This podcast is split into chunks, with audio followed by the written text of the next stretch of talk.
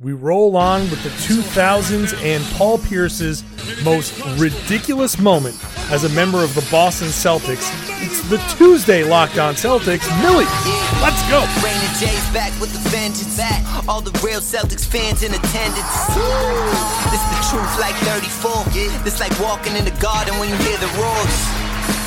Crowd goes crazy. Most in-depth coverage on the daily. Mainly podcast royalty, the content kings. When you talking about the franchise with 17 rings. Focus like Danny at the deadline. Global, but it got a local feel like the red line, the blue line, the green line. Play it in between time. I'ma throw my C's jersey on in the meantime and press play. When the F's done, I can't wait until the next day. Trying to stay in tune with the C's, that's the best way. Melly. John Karalis here of MassLive.com, welcoming you back to another Locked On Celtics podcast. I want to say thank you once again for making this show part of your daily routine. Still here for you Monday through Friday, still pumping out the podcast, still walking down the road of Boston Celtics history. We're in the 2000s, and slowly we're going to get to that championship in 2008, but we got a lot to get to between now and then. I'm also going to start the show today with just a little bit on the newsy side before we finish off uh, the 2005 season. It's all brought to you by Built Bar. Go to builtbar.com, use the promo code LOCKED ON for $10 off your first purchase. Also, for the rest of the week, you're going to get $5 off each box you buy. So go ahead and stock up on these boxes. $5 off each box automatically. And then with the promo code locked on, you're going to get the best tasting protein bar on the market. $10 off your first purchase at builtbar.com. So go ahead and do that. Starting off today, there are a couple of news items out there regarding the restarting of the basketball season. A couple of things. The EuroLeague has canceled its season, and people are looking at EuroLeague as a way to maybe gauge what's going to happen in the NBA. Two different elements, two different entities. So while it may provide some sort of, I guess, bellwether, maybe a little bit of a hint, it's almost like using the Farmer's Almanac for predicting the weather. I mean, may have some semblance of accuracy, but it's different and they're not going to they're not going to have the same kind of elements that the United States are going to have. It's not going to be the same type of thing. You're not going to have that same type of quote unquote bubble that Disney World is going to have. You have multiple countries, multiple leagues, multiple cultures, uh, just a lot of different things. It's just different for EuroLeague to try to do this. But it still shows that a professional sports league couldn't quite return from their COVID hiatus. So it, it it's not a positive thing for the NBA. It's not necessarily maybe as negative a thing for the NBA as well, but it's it's an indicator. It's something to kind of watch. It's uh, information to throw on the pile. Uh, the big thing that they brought up, and it's going to be a big thing that a point that I'm going to make here as we get to the next news item, which is, uh, according to ESPN Brian Windhorst, that this week, basically the NBA is going to get together to try to hammer out a format for a return from the lockdown, from the shutdown. And the point from the EuroLeague is that they felt like a shortened training camp, which they, they were kind of trying to do a con, uh, condensed training camp, they kind of felt like that was going to lead to a lot more injuries. And my point here with this hashing out of whatever the NBA is going to be when it returns is you have to make sure that players are given the right amount of time to ramp up. Players need time, probably three weeks, four weeks, something in that range to come back, get back into some kind of shape, to get back into basketball shape, to start playing some exhibition games, to maybe even playing some regular season games before they get into playoff games. So many people are sitting there saying it just makes the most sense to come back, do whatever you can, and then get right to the playoffs. And I cannot disagree more with the jump right to the playoffs plan. Unless the the league is giving them five weeks of a training camp and five exhibition games. If you want to say that these five exhibition games are going to take the place of regular season game. However we do that, that that I can get on board with. That I can get on board with. But these guys can't just come in and play 42 minutes a game. You're just going to crush these guys. They're going to get hurt and it's going to be worse. than you're going to subject them to worse things than COVID 19 for them. Like these guys are going to get seriously hurt and have weeks, months worth of recovery time. It could jeopardize their futures, their careers, their their next contracts. It could jeopardize a lot. So any plan that they come up with, whatever it is, if they want to do the Olympic style kind of groups and pl- teams have to win their group to get out and then get into a playoff type system, or if they do a 1 through 16 seeding, uh, whatever the hell they decide to do, players need a couple of things. They need time in training camp to ramp up, and they need actual games of some sort to slowly get back into playing shape.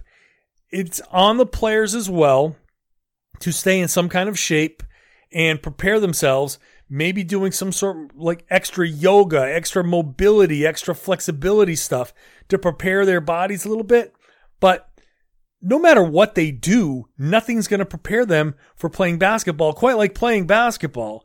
And they have to slowly ramp up to playing basketball. And scrimmages in practice aren't going to do it. But even that, the scrimmages in practice are going to lead to soreness that these guys haven't felt in a while. Even guys like Jaylen Brown, who are out there working out, and probably they'll say they're in the best shape of their lives. And maybe they are. Maybe they're able to run and, and their cardio is fine. But they know and we know that their basketball muscles are not fine. And they're not going to be fine until they play a few games. Not only just play a few games, but like you can't just do every other day exhibition games. They're going to have to like play, have a couple of days off. You're going to need like rest, recovery, treatment, then a practice or a walkthrough, and then another game and then a couple of days off. You can't jam it all in. And and they have time to do all this. They do. They have time to get this all done because the start of next season, I, I know that they don't want to push it way, way off.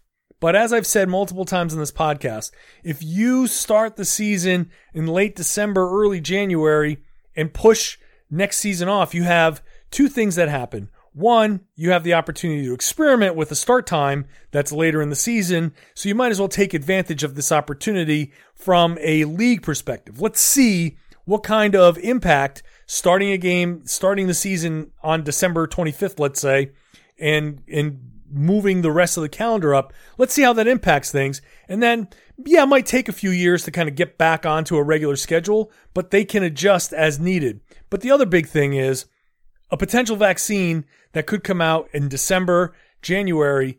The the longer you wait now and push that start of the season till then, if you can have that season kind of start and coincide with the distribution of a vaccine, then you're looking at playing games in arenas full of people, losing less money without sacrificing safety. I think you can all tell that my overarching thing here in the restarting and future NBA is player safety. That's number one to me. Player safety. Because without player safety, the whole thing falls apart and rushing the league back is going to just hurt you. So you can't have that, um, you, you can't have players getting hurt because then what are people going to watch? you got to make sure you're putting on the product that people want to watch. And people keep talking about like, what if Giannis gets COVID in the finals? Well, what if Giannis doesn't make it to the finals because he pulled a hamstring so severely that he's going to miss four weeks, six weeks? Like you, you got to make sure that these guys are given the proper amount of time. Whatever the format is, I don't even care necessarily. I mean, I don't think the Celtics would want a 1 through 16 seed because that makes their road to the finals just a lot more difficult based on where they would fall. Uh, but you deal with it. It is what it is. You deal with it. Everybody's going to have similar advantages, disadvantages. But whatever it is, these guys need the time to ramp up, get their cardio up, get their their bodies right, go through a few games and make sure their bodies, their fast twitch muscles, the stuff that they use in not just their primary muscles, but their supportive muscles are getting the type of basketball workout that they need to, to strengthen back up. If that doesn't happen, then we're going to see too many injuries and then this is going to be a disaster. We don't want that. We obviously don't want guys catching COVID 19. That's obvious. We want to make sure that no one gets sick in this bubble. That is obvious. But beyond that, we want to make sure that they're healthy enough to perform and not get hurt. You know, give them the best chance to stay healthy throughout the course of whatever it is that they come up with. So that's the plan that I think should happen for the NBA. That's the focus, I think, anyway. We'll see as the week progresses what they come up with. It'll be interesting to see what they what they decide. I have decided to buy myself a brand new box of Built Bars. In fact, two, because this week you're getting five bucks off each box you buy, and with the promo code Locked On, you're getting ten bucks off your entire order. Now you missed the Monday offer with the free Built Boost uh, energy drink, but still a great deal here for the best tasting energy bar, protein bar on the market. Built Bar is delicious, covered in chocolate, tastes like a candy bar. But unlike a candy bar, you're going to get 15, 18, 20 grams in protein, depending on which ones you get. You're not going to get extra calories. They're all under 200 calories. You're not going to get extra carbs, extra sugars. You're going to get a protein bar that you will like to eat and that will give you all the nutrients that you need, whether it's as a meal replacement, whether it's as a meal supplement, whether it's as something that you put in your body immediately after a workout to get the protein into your body. So after you've lifted, the muscles are getting the protein that they need as soon as they can get them. So, however you decide to use a built bar, you can get them for five bucks off each box all week through the end of the week through May 31st. Um, and then the promo code locked on gets you 10 bucks off the entire order. So now's the time to stock up. Go ahead, pick out your favorite flavor, get the assorted box. They're all delicious. And check out the labels, compare them. If you don't want to believe me, compare them to whatever other protein bar you want to try. Bet you that you're going to find out Built Bar is the best and the best tasting. So go to builtbar.com, promo code locked on for $10 off your first order.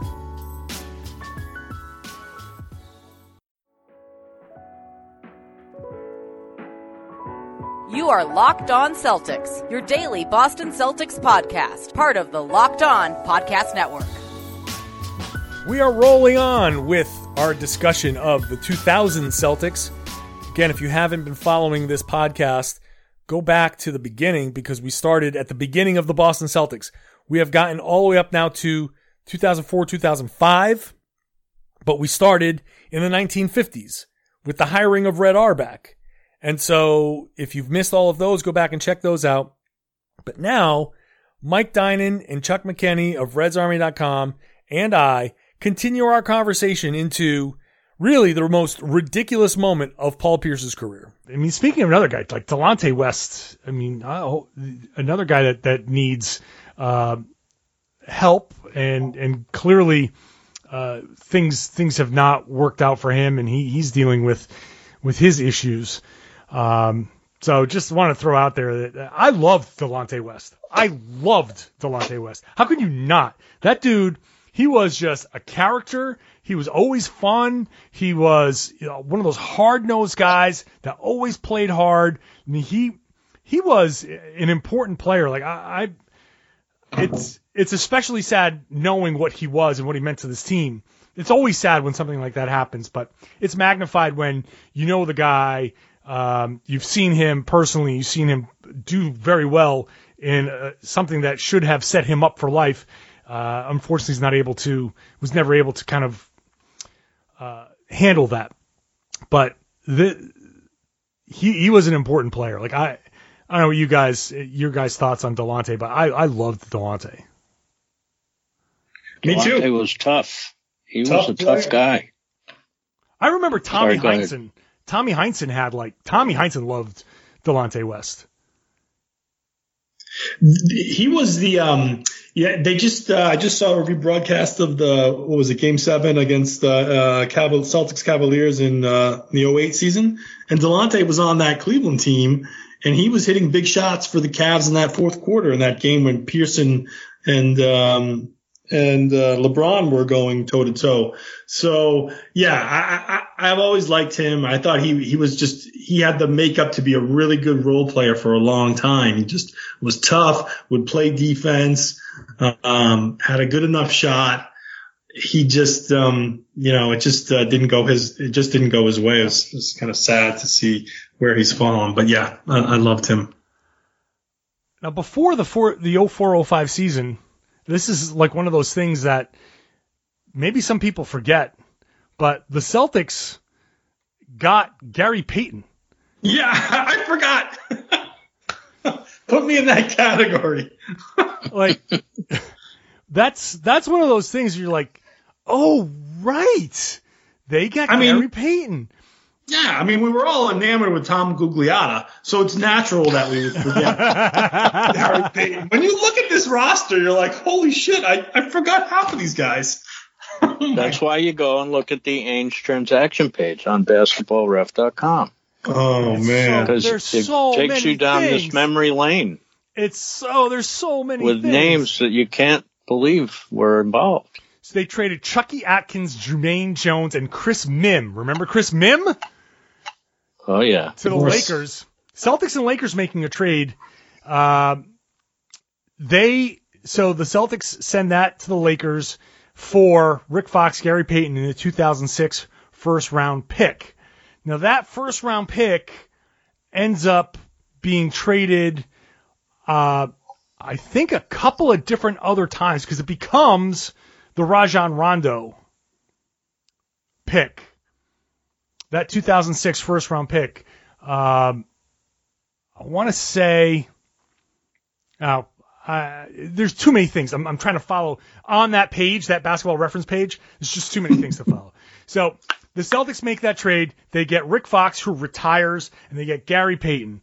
Um, they sign Dana Barros as a free agent. They sign Tom Gugliotta as a free agent. Um, that's all before the season started. Uh, they in the season they trade away Walter McCarty. They end up trading away Gary Payton. Googs, and it, I'm sure at the moment I don't recall at, at the moment, but I'm positive that we're like, is this happening again? We just signed Gugliotta. We just signed Gary Payton, and we're trading them both again. Like, and I don't remember what the feeling was there, but I do remember that the Celtics got Antoine Walker back this season, which was kind of wild. Uh, so this this season is monumental in they get they they sign Doc Rivers, they have this draft. Gary Payton comes through for like a hot second, and then they trade for Antoine Walker. They get Antoine Walker back. But That- the thing then about Payton was he came back. Yes. He, Yes. Mike, I thought there was a mistake in the refer- basketball reference page. No, So, no, they they traded him away to um to Atlanta to get Antoine for the second time around. And uh, then Atlanta cut Payton because they didn't want him, I guess. They were probably doing salary adjustments. And anyway, he was a free agent and the Celtics signed him back. And then didn't they tr- uh, change the rule after that, John? Where Yeah, now this- that's not possible? Yeah, there that was that happened a lot actually back then. That you would include a guy to make the numbers work. There were there were two things that happened a lot back then. One, this this was a, a function of you could s- send a guy and say, "Hey, we're going to trade you here. They're going to cut you. We're going to sign you back," and you could do that. Um, the other thing was like they the the Nets did this or somebody did this with Keith Van Horn. A guy would retire but not officially retire, and what ended up happening is you you call him up, be like, hey, we're to give you five million dollars to trade you to another team. And the guy would just like, okay, and just hang up, never leave his couch. He'd get $5 million to make salary work and he would just stay not retired. The other team would cut him and that's it. it so you, that, that, that's what changed a couple of the rules. So you can't, if a team cuts a player, you can you can't sign a guy for one year now after you trade him, unless he goes through another team. So like I made the mistake earlier this season, like thinking they they could because they traded away Aron Baynes. Yeah. That they could they could reacquire. You can't reacquire a guy within a year. Um, and obviously you can't. A guy has to be active for I forget how many how long, but there's a requirement now where the guy has to have played in order to be part of a, a trade. Those were some wild times, man. I remember I remember so many guys just like you know what what's he doing? Keith Van Horn is the one that changed the rule, so that kept coming up. But I just remember guys like out of nowhere they they just sign and trade a guy who had been just out of the league for three years. I mean, the the names on the roster for the Celtics this season, it's just it's just unbelievable. I mean, Pierce, Walker, Payton, Ricky Davis is still there. Uh, Gugliotta, Al Jefferson, Mark Blount, like LaFrentz, like all these, like what the hell was Ainge doing? Seriously. I mean, you saw the, obviously Pierce and you saw Jefferson and there were pieces there, young players with promise, but man, from Walker, Payton, Davis, LaFrentz, like that whole sort of shuffling those guys in and out. What a what what a wild, just wild series of moves. What the? Somehow they managed to be a first place team though. They won their division. That is. They they were 45 and 37. Of course, Good job they by. Doc. Good job by Doc. Good job by Doc.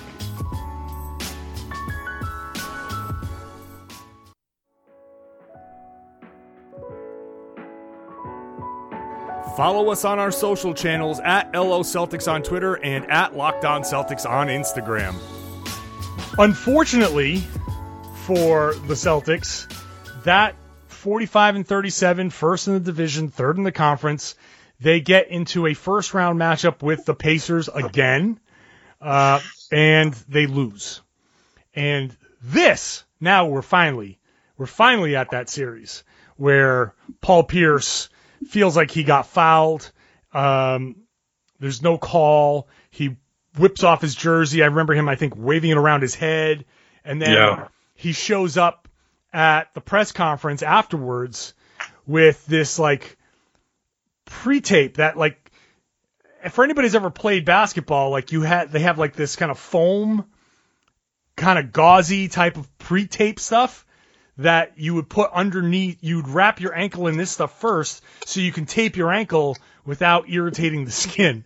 And he shows up to the press conference with that kind of wrapped around his head, uh, trying to demonstrate to the media that he feels like he should have gotten uh, a call that he was fouled, and that was like, oh, I'm showing up being like all wrapped up, like that. It's it might be it might be the most ridiculous moment of Paul Pierce's career.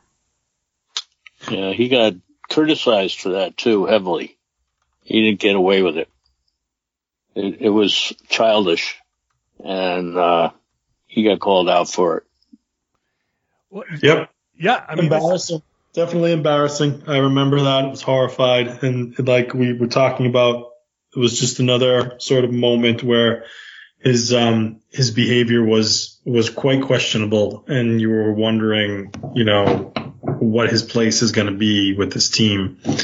Um, You gotta you gotta mention also the circumstances around that. They um they were on the road. It was game six and the Pacers had a three to two lead in the series. And Pierce this was near the end of the game and Pierce was um thrown out at that point when they absolutely needed him. And that was he did take off his jersey and he twirled it around over his head as he walked off the court. And kind of defiant, obviously, and but you know, you don't get thrown out of a playoff game when your season is on the line. And fortunately, they won and forced a game seven, but that didn't work out too well either. This is this is an important moment because this is this is the height of Paul Pierce, um, his. Th- this is where Paul Pierce is just about traded. Like this is Pierce's career in Boston is is teetering, and this moment is is like the flashpoint, and he is either going to force his way out, or Danny Ainge is going to get sick of his shit, or they've got to figure something out, and that summer after the Celtics are eliminated, because that was game six. They still have to play another game, and they lost in game seven. That summer, the Celtics uh, nearly traded Paul Pierce. In the 2005 draft, the the Celtics had uh, a deal that they were working on for Chris Paul, and Chris Paul went to New Orleans. He was the fourth overall pick in that draft, uh, Bogut, Marvin Williams, Deron Williams, Chris Paul was the order. And the Celtics had a deal that would have sent Chris Paul, that would have gotten them Chris Paul for Paul Pierce. I don't know what the exact um, deal would have been, but the Hornets just, they ended up not wanting to make that trade. But Jackie MacMullan said she was on the Lowe Post uh, at one point recently and said if the Celtics could have done it, they would have. Uh, and she says, This is how close it was. I worked at the Boston Globe then. There were two ads to run in the morning edition of the Boston Globe. One was follow the Celtics with Paul Pierce going forward, and another was a new era beginning with a picture of Chris Paul. That's how close that, wow. that deal was. And and even the Globe didn't know which which ad like to run until that was you know they had to see if that was going to be consummated before they uh, figured out which which ad to run. That's wild. I didn't realize that it had come to that to to be that that close. Um, that's just yeah, that's that's crazy. Um, it's it, it's wild. I mean, you you think of the ebb and flow or the roller coaster, um, because there were other moments in the even in the following year, right? We're still only in what year were we in? 2005. This is the 2004 2005 season. This is yeah. So then there were there, right, and there were there were moments over the next two years um, where I don't know if he he was close that close to being traded, but I think it, what changed was was he going to ask to be traded? Did he want out? I'm not sure if he wanted out at this point, but that's you know that that became the new narrative. Um, as the roster continued to turn over and younger players, you know, trying to develop younger players, it became, you know, what, what what's he? He's not going to win here, so you know he'd want out. So it was a tumultuous few years for Paul. Not very good for fans. not- yeah. Well, th- this is this is the the point where Pierce and Doc have their come come to Jesus. And this summer of 2005 is where the this the Celtics they would have done this deal, but Pierce and Doc kind of like work things out. This the, the petulant Paul Pierce is is kind of done, um, and the Celtics have to decide like are, are they gonna they're gonna build around Paul Pierce, or what are they going to do? And once once this was kind of hammered out, the the Celtics kind of decide that they're they're going to start dealing. They're they're going to start building around Paul Pierce. Uh, yeah. It, it, it was going to go one way or the other, and that moment with the Pacers series, I think Doc and Pierce came to an understanding. And that's why it was so important that if they don't come to this understanding, the entire future of the Celtics changes. Uh, and because it was because they're able to kind of figure things out. Ainge's Ainge's moves become more geared towards how do we uh, how do we build around Paul Pierce? How do we get guys that complement him rather than starting over using Paul Pierce as the bait for a future star? And they responded by bringing in Wally Szczerbiak. uh, don't forget Michael Olowokandi. the list goes on. I mean, I don't know if that's going to go into a new podcast as we leave. Yes, it is. 0405. But when you just the the wild, just the the names just keep coming. I mean, between Olowokandi and Wally Szczerbiak, it's amazing. Pierce stuck it out. That's all I have to say. By the way, if if anyone's interested in seeing that crazy show that Pierce put on, it's on YouTube. You just have to search for his post game interview after ejected, being ejected for hitting Tinsley, Jamal Tinsley, Jamal who was not an unlikable guy on Indiana. But that's that um, video of that interview, and it's not pretty. And then on top of that, the game seven that followed was in Boston, and they got blown out. The season came to an end in a really bad way. Yeah, that was that was That was the end of the 05 playoffs. uh, yeah, that was that was um that was ugly. Uh, but like I just saw the quote here. Danny Ainge after that season says we had to go in one direction or the other. It was either go with Paul or go young and start over. There was discussion. We decided we wanted to win with him here rather than trade him and see someone else win with him. So that's that's where we'll leave this part. And we'll pick up the rest as we go through 2005 through 2010, which is a a much better time for the Boston Oh, thank God.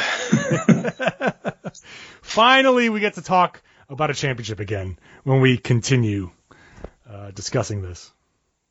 We've talked about low points for Paul Pierce, but this is another one. And now we know things are going to get better. And as we continue these podcasts moving on tomorrow and the rest of the week, we're slowly getting to the point where it gets better. The conversation gets really in depth because now we're seeing things, we're talking about things that we've seen firsthand and kind of going through all of these decisions, uh, the things that Danny Ainge did, the things that uh, Doc Rivers did before we even get to the Kevin Garnett trade. So that's all coming up. We're continuing through 2010s. We're going to go all the way up to this past this current season. Assuming this season continues, it's still the current season. So subscribe if you haven't subscribed. Go ahead and give it a five star rating if you have a good written review. Greatly appreciate it. It really, really helps out. And then you can tell your friends to not only subscribe and share the podcast, then listen to the podcast, but go to builtbar.com and use the promo code locked on for $10 off your first purchase. Remember, all week long, five bucks off each box that you buy. It's the best tasting protein bar in the market. 10 bucks off your first purchase with the promo code locked on. Now, tell your smart device to go play the latest episode of the Locked On Fantasy Basketball Podcast.